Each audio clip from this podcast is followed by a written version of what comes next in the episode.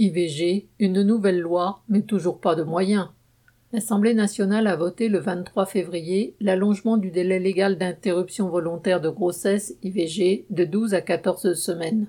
C'est une avancée pour les femmes, mais comme aucun moyen supplémentaire n'est prévu pour les centres d'IVG, cette nouvelle disposition ne suffira pas à améliorer vraiment l'accès à l'avortement. En France, entre 3 000 et 5 000 femmes vont aujourd'hui avorter à l'étranger.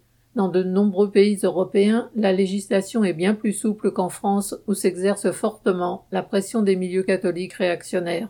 En Angleterre, par exemple, les femmes peuvent avorter jusqu'à 24 semaines.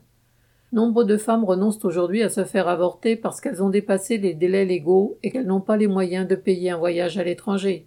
Ce sont bien sûr les femmes des milieux les plus précaires qui sont touchées.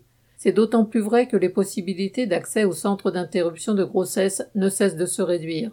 En une dizaine d'années, 130 centres de régulation des naissances ont fermé leurs portes. Dans certains départements, il faut faire une centaine de kilomètres pour en trouver un et attendre parfois jusqu'à 5 semaines pour obtenir une consultation. La loi comporte une autre avancée. Les sages-femmes pourront maintenant pratiquer des IVG instrumentales et plus seulement médicamenteuses.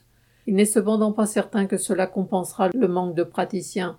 D'autant que, cédant à la pression des milieux les plus conservateurs, le ministre de la Santé, Olivier Véran, s'est fermement opposé à la remise en cause de la clause de conscience qui permet aux obstétriciens de refuser de pratiquer un avortement.